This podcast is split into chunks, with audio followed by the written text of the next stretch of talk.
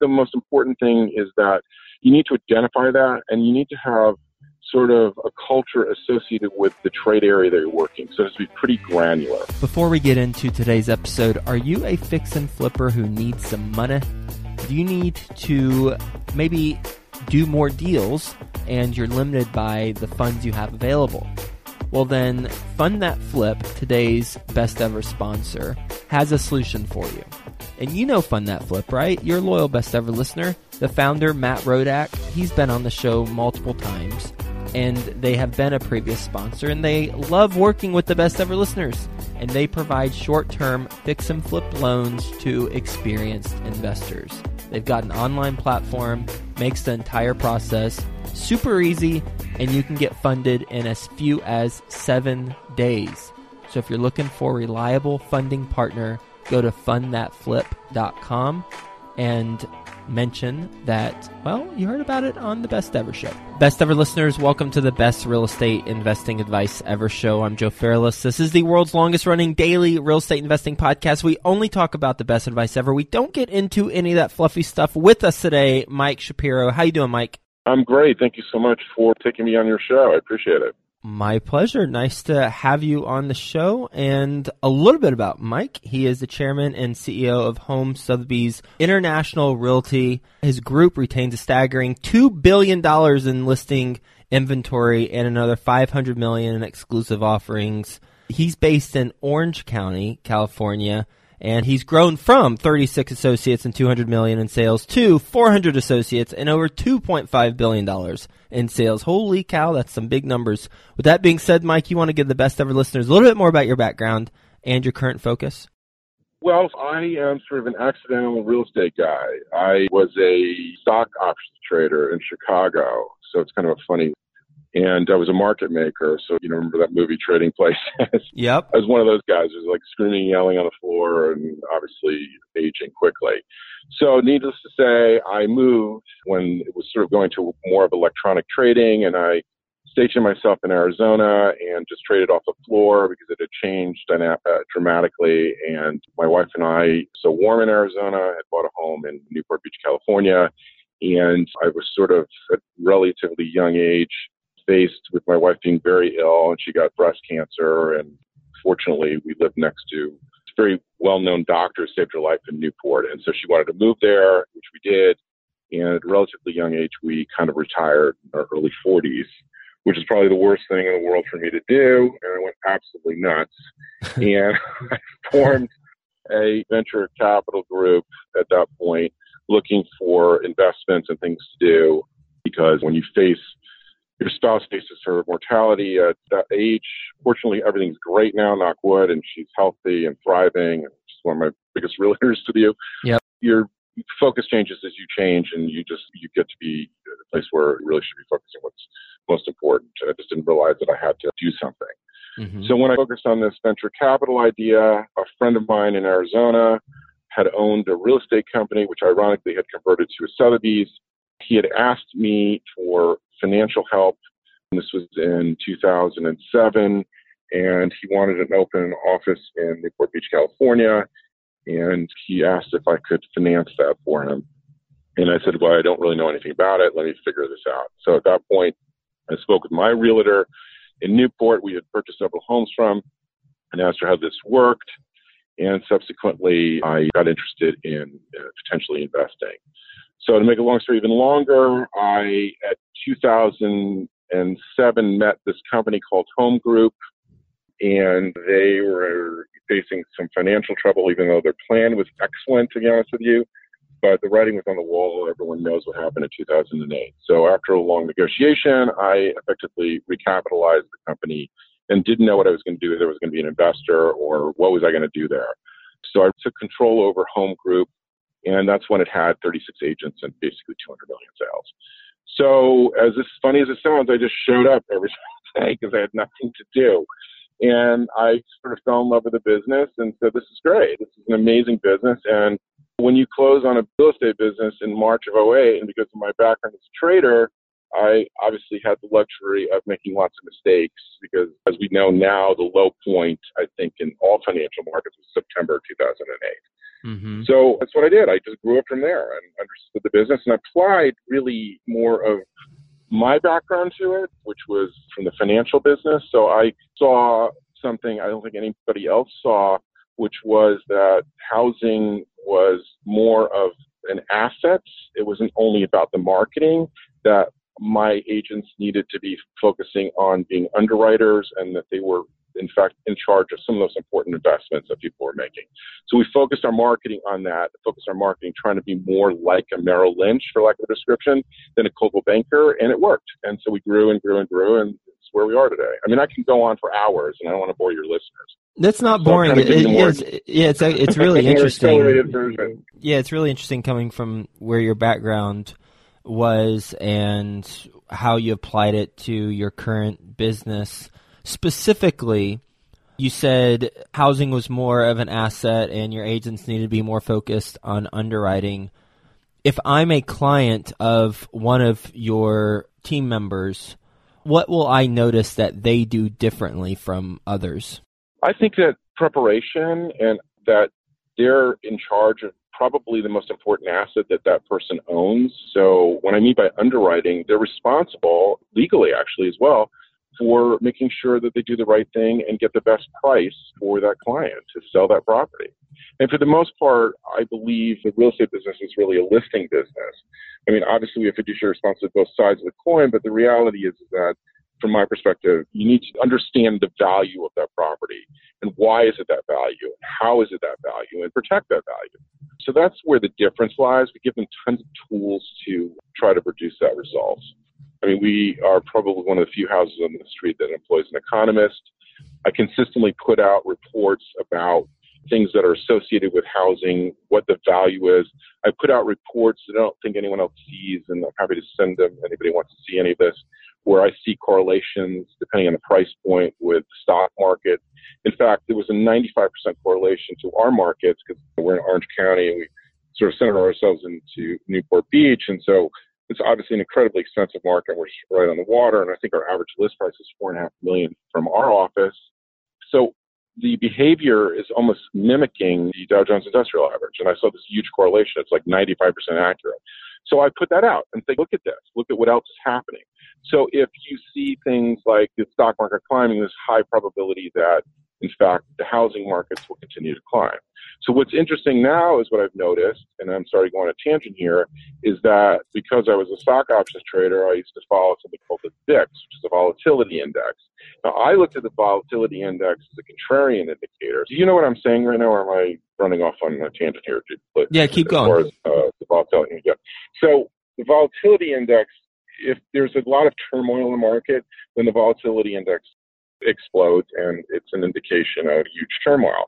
But if there's no turmoil in the market and the markets continue to climb and you see record lows of volatility, it's highly suggestive, in my opinion, I'm stressing this, that there'll be some level of correction. In other words, there'll be some event. It will attribute it whether it be a political event or something uh, to some volatility. So I see like a probable correction occurring. Now, I don't think there's going to be some massive correction like we saw in 2008. It's highly unlikely, but there's clearly some level of correction that's occurring. And in fact, weirdly enough, I'm seeing the beginnings of that in our marketplace where there's significantly less inventory, which is probably what's pushing the market up as high as it's gone. However, because there's lack of inventory, at some point people will put their houses on the market, so there will probably be more inventory than buyers, which of course will push the housing market down. Or if the stock market corrects itself, which is too high, then people don't feel as wealthy and subsequently it drops prices as well. So that's where I see some changes. So I'm putting out research like this so that people can sit down with their clients and they can discuss intelligently what's happening rather than just looking at housing as just what people try to do is they make a science and they uh-huh. try to just look at comps, but there's more to it than that. I mean, really, if you really think about it, housing is nothing other than an outlier. What I mean by that is that everybody wants to sell their house with a high comp. Like everybody, like every seller is like, well, this is the last comp per square foot, whatever they're using, and every buyer wants to buy the house for the lowest comp. But the reality is, there's more to the story on any high comp, or there's more to the story than any low comp. In other words, on a high comp, perhaps somebody just sold their company for a hundred million dollars, and they're annoyed, and they're walking, you know, they're looking, and suddenly, like, they don't care. They're just going to pay whatever the price is and suddenly there's a new comp. Well, that's not exactly any science in that. It's just behavioral patterns that were predicated on somebody's pocketbook, for lack of mm-hmm. description.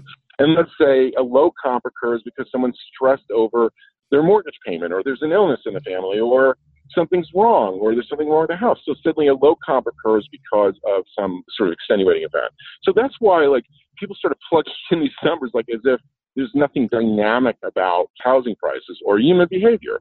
So we try to teach them that. Why did that low comp occur? What happened? So they can explain that when they're buying agent. Or why did a high comp occur? What happened there? So that's explained to the selling um, side, of the selling client. How do you find that you story? Ask, you ask. You try to get that story, and obviously, if you don't know, you can't tell a story. It has to be truthful. So it's almost like being a reporter. But most times, weirdly enough, in housing, I think people are pretty honest. Look, you know, the sold. You know, if you ask the other agent what what happened, like they were stressed, or usually people are pretty open or you see things on title reports, or you can extrapolate. I mean, clearly there's foreclosure. There's clearly, you know, right. well, there's stress there if they haven't paid, or other things, etc. But you know, you cannot ever say anything that's not true or that you've investigated. But for the most part, usually you can see what happened. Mm. And if mm. somebody buys a house, that these outliers occur a lot in our market. In a lot of ways, it's almost fantasy pricing, where we have houses that are going up to fifty million dollars plus we have listings at I think 55 million is our top listing right now. So these are, and so uh, let's say it goes for 55 million dollars. What happened? Well, a billionaire three times over may buy the house. Well, 55 million to somebody who's worth three million dollars is. You know what I'm saying? yep. It's in it's in relationships, and you need to explain that. Like mm-hmm. this is who bought the property. So I just think it's just more than just this sort of walking in, I'm going to mark your house. I'm going to stick it in MLS, and I'll hear the comps, and this is what we're going to do. You need to be more educated. You need to educate your clients. You need more in your arsenal in regard to you know, why is the value here? What's happening? Then obviously you need to do all the other things. Is why we joined Sotheby's four years ago. So I'm too, I was too old at that point to, uh, to really grow an international company. So four years ago, Sotheby's had continued to ask us to join them. We were sort of the highest end of the companies in, our location.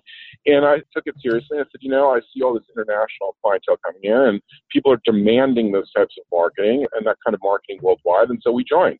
And it literally doubled. In fact, we've tripled our business from the time that I joined. It was a right decision. It's been great for the agents. It's been great, great for the clients. And it produces the desired result. Our brochures are going worldwide. And, mm-hmm. and that's important. You can't be an international company by just having the internet, which I think sometimes I think a lot of people think that that's what's occurring. It doesn't work that way. In my opinion, of course, real estate business boots on the ground. Are there people in other countries or representing your property? Are they operating under your brand? So I think there's more to it than just having sort of internet or international MLS, lack of description. I don't know of a, another brokerage that employs an economist. I'm sure there are some, at least not on the residential side what gave you that idea and with the content or with the findings the economist comes up with how is that distributed obviously that's my background i was a trader and so i work correlations sort of the old background I. So I look at arbitrage. So I look at why are things occurring. I look at are there other things that are impacting the real estate market, like, you know, when oil was driving all over the place, was that impacting it? Are there a correlation there? We noticed the stock market had huge correlations. I was seeing that the VIX had some correlation. So what do I keep looking at things? And I think that I tell every time I sit down with uh, the company meetings every other Tuesday and I sit with the agents and we talk about new listings, we talk about what's happening in the marketplace, we talk about, you know, new compliance issues. I always say, please, everyone, please read the Wall Street Journal every single day because if you read the Wall Street Journal every day, for the most part, in my opinion, again, most of the movers and shakers in finance are reading this paper. and Most political people are reading this paper. And so you'll see what's at the head of the news cycle. What's happening? What are they looking at? What are they thinking about? And this is impacting real estate values. So why did I hire an economist? Because I think that's a primary aspect to the underwriting equation. What else is going on that's moving prices? Why are prices moving? Otherwise, you just walk into a listing and say, what? well, the house next door sold for such and such, so I think we should do for this. And you got a newer kitchen, but what else is happening? Mm-hmm. yes, it's part of the equation, but it's not the only part of the equation. And I do think over a certain price point, the behaviors become more impacted on outside forces. So yes, under a certain price point, it's probably not as impactful to have an economist. But still, there's a correlation there. It's just not as impactful. And how is that content distributed to your community? Oh, we write reports, usually do one a month, and I distribute it via e-blast, and then I'm certainly they can send it to their clients if they want. We'll set it up as an e-blast for their clients as well if they'd like to do that, and then we print it off for them to bring to listing appointments if it's important. Okay. Based on your experience that you've talked about, what is your best advice ever for real estate investors or professionals who want to do what you do, either create a brokerage or have a differentiating feature within the brokerage, whatever comes to mind? I think the real estate business is a very people business. I think what people don't understand for the most part is that it's highly inefficient business. And while we see all of these groups or internet sites and everything going after real estate and saying, why are the commissions so high? On and on and on. In the end, it's a people business. So I think the most important thing is that you need to identify that and you need to have sort of a culture associated with the trade area that you're working. So it has to be pretty granular. So that is what I think the most important thing is. Like, where are you selling? Who are the clients you're selling? and understanding that and equating that to your agents. I don't know if that makes any sense what I'm saying. So we have 13 offices at this point, and we serve a very large trade area. So we serve all of Orange County, we serve South LA County with an office in Long Beach, and we serve the desert. So if I go into any one of my offices, it's like you're entering another world. Mm-hmm. And so each office, you need to identify what is the clientele, how are they behaving, if I'm making any sense. And you need to address those issues and you need to have those services that the clients are responding to. In the end, the most important thing are the clients. Yes, obviously, a real estate company has no assets. The only assets they have are their agents, and the agents are the most important thing to a real estate company. But really, if you really focus on it, it's the clients that pay the freight. It's the clients are the most important thing.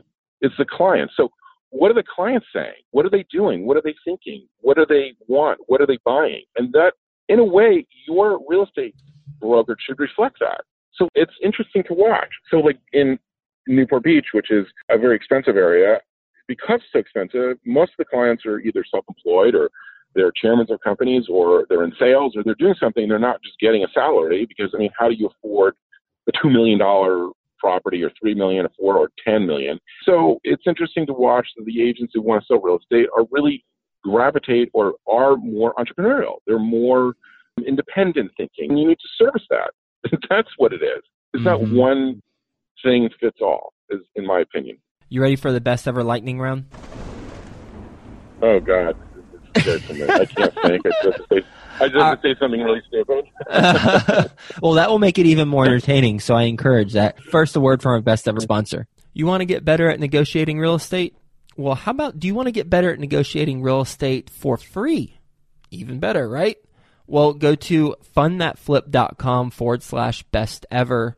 Fund That Flip, today's sponsor, has partnered with best-selling author Jay Scott to provide you with a free chapter from Jay's new book, on negotiating real estate. I've read the book, lots of good real world case studies sprinkled in there too. I love it when they do that. Go to fundthatflip.com forward slash best ever to download your free copy of the chapter today. Tired of the noise in the real estate investing space, but still want to light your business on fire?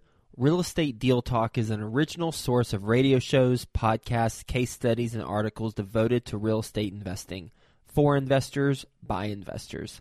Discover more at realestatedealtalk.com. That's realestatedealtalk.com. All right, best ever book you've read? The Art of War. What's the best ever deal you've done or transaction? It could be a business deal or transaction. I sold the property that I owned on a, on a paper napkin. you what? I sold the property that we owned on a paper napkin. The deal was done on a, literally on a napkin. the best the con- ever. The contract was as well. Well, we ended up going to contract Oh, okay. okay. the normal way, but it was literally on a paper napkin, and then I'm like, "Is this good enough?" I'm like, "Okay," and into a sign. It was it was hilarious. We had to do what was legal and proper, but that was how it started. What's a mistake you've made on a transaction? Is funny. I'm not a realtor, so I don't have a license. I just run the company. So if you, I can't really answer that from a transaction. You would from a business transaction. You want to ask me? Or a Yeah, just transaction? yeah, just any transaction. It could be business, whatever. not listening to the other side. As you can tell, in fact, I just ramble.